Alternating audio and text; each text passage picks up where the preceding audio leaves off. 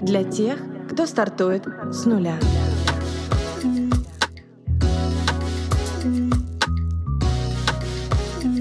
С нуля. Привет, меня зовут Алиса, я основатель бренд-агентства Тую. Здесь мы говорим о брендинге, людях и предпринимательстве. Кто стоит за созданием бизнеса и как эти люди масштабируют свои проекты. Поехали! Делаем много, делаем бодро, делаем быстро, а если не делаем, то жизнь, миллионы, успех утекают от нас, мимо нас, кому-то другому, друзья. Всем привет, сегодня вторник, выпуск подкаста с нуля. Сегодня разбираем теорию про многозадачность, почему ее на самом деле не существует и как перейти от количества к качеству. Помните мультик «Осторожно, обезьянки», там заполошенная мамаша с четырьмя маленькими детьми, которые вечно куда-то лезут, бегут, и она одновременно стирает, моет, готовит и пытается собрать их всех вместе в одну кучу и не сойти с ума. Вот среднестатистический рабочий день предпринимателя выглядит так же. Только вместо маленьких обезьянок 3000 процессов, которые ты пытаешься вести одновременно. А если у тебя еще при этом реально есть маленькая обезьянка, одна, две, возможно, даже три, и муж, и ты всем этим умело жонглируешь, то ты, конечно, супер человек. Но на примере жонглирования в одной руке в единицу времени может быть только один мячик. Когда говорят про многозадачность, имеют в виду, что несколько дел делают параллельно. Но так только кажется со стороны, потому что по факту сосредоточиться можно только на чем-то одном. Эта иллюзия получается только из-за того, что человек быстро переключается с одного на другое. И казалось бы, ну ничего страшного, хорошо же, что он столько в голове держит и может быстро переходить от одного к другому. В сумме кажется, что количество дел в единицу времени увеличивается, если ты вместо одного делаешь три. Но есть одно большое но, естественно. Между задачами всегда есть время на погружение и переключение. Мы переключаемся от прошлой задачи и переходим на новую, вспоминаем, что нужно сделать, прикидываем план действий. Каждое такое переключение стоит силы времени. Исследования установили, что каждый раз, когда мы переключаем внимание с одного предмета на другой, наш мозг отключается на 0,2-0,5 секунды. Это называется мигание внимания и означает, что наше внимание в этот короткий промежуток времени отключается. Переключая внимание 120 раз, мы теряем целую минуту. Когда пытаемся снова сосредоточиться на задаче, от которой отвлеклись, тратим в среднем 64 секунды, чуть больше минуты. И вот посчитайте, если вы отвлекаетесь каждые 5 минут, и это еще не самый частый показатель, то неделю вы теряете на моргание мозга 8,5 часов, то есть один день из пяти рабочих. Продуктивно? Не очень. Знаете, о чем это говорит? То многозадачные люди никакие не многозадачные, просто они легко переключаются. Хотя и тут, знаете, либо правда легко переключаются, либо врут и переключаются так же, как все. Туго, сложно собирать задачу по пазлам, а сосредоточиться на одном не могут не потому, что многозадачные, а потому что сфокусироваться на чем-то одном долго, тяжело. Кстати, исследователи Стэнфордского университета пришли к выводу, что способности к запоминанию, структурированию информации,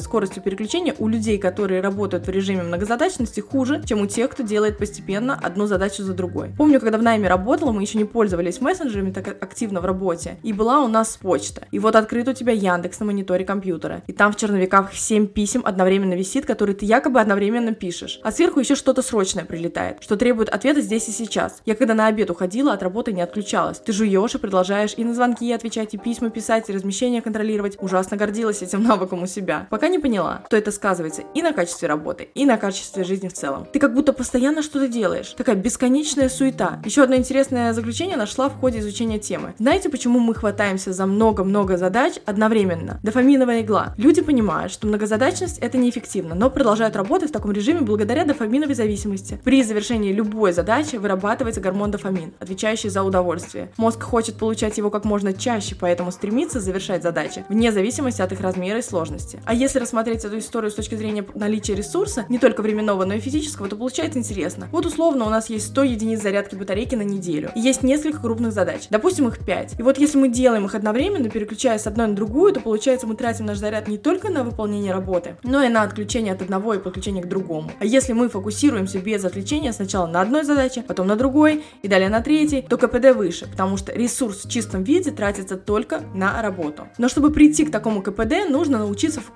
Что для этого делаем? Шаг первый. Анализируем ситуации, на которые мы переключаемся во время выполнения задачи. Например, устаешь и на автомате открываешь любую из соцсетей и начинаешь скроллить ленту. Или тревожишься, что клиент будет недоволен, поэтому отвечаешь на все сообщения в течение 10 минут. Или перед большой сложной задачей начинаешь заниматься всякой мелочевкой, долго пьешь чай, начинаешь убираться, ищешь чего там не сделано, чтобы срочно доделать. Шаг второй. Определяем время, когда мы максимально продуктивны. Я, например, с утра быстрее соображаю, поэтому задачи, которые нужно делать быстро быстро и продуктивно, ставлю на утро. А все творческие процессы на вечернее время, когда можно так длительно посмаковать мысль, и тебя при этом не дергают рабочих чатах. Шаг третий. Структурировать задачи и внедрить систему планирования. На эту тему есть отдельный выпуск про то, как я пробовала разные методы и нашла для себя идеальный. На этом этапе важно найти те задачи, которые не ваши, но вы их зачем-то делаете, и делегировать. И разобраться с задачами, с такими мелкими, которые вас условно выдергивают из рабочего процесса. Это обычно дела из серии «да там вопрос на три минутки», когда думал, что сейчас вот по-быстрому заполнишь там форму на госуслугах, и вроде ничего страшного, что параллельно заполнением отчета, а выяснилось, что госуслуги виснут, форма слетает, ты ошибаешься, тебя возвращают для ее перезаполнения, на отчет ты уже забил, провозился полтора часа, и в итоге ни там, ни там ничего не получил. Или, знаете, этот подход всегда на связи. Пришло письмо, все бросил, пошел отвечать, коллеги написали в чат, снова оторвался. Или, знаете, вот эти фоновые встречи или созвоны, когда вроде твое присутствие нужно, но вроде не очень. Но ты сидишь и дела делаешь полсилы по телефону, и если вдруг в разговор вовлекут, ты непродуктивен, потому что полвстречи просидел в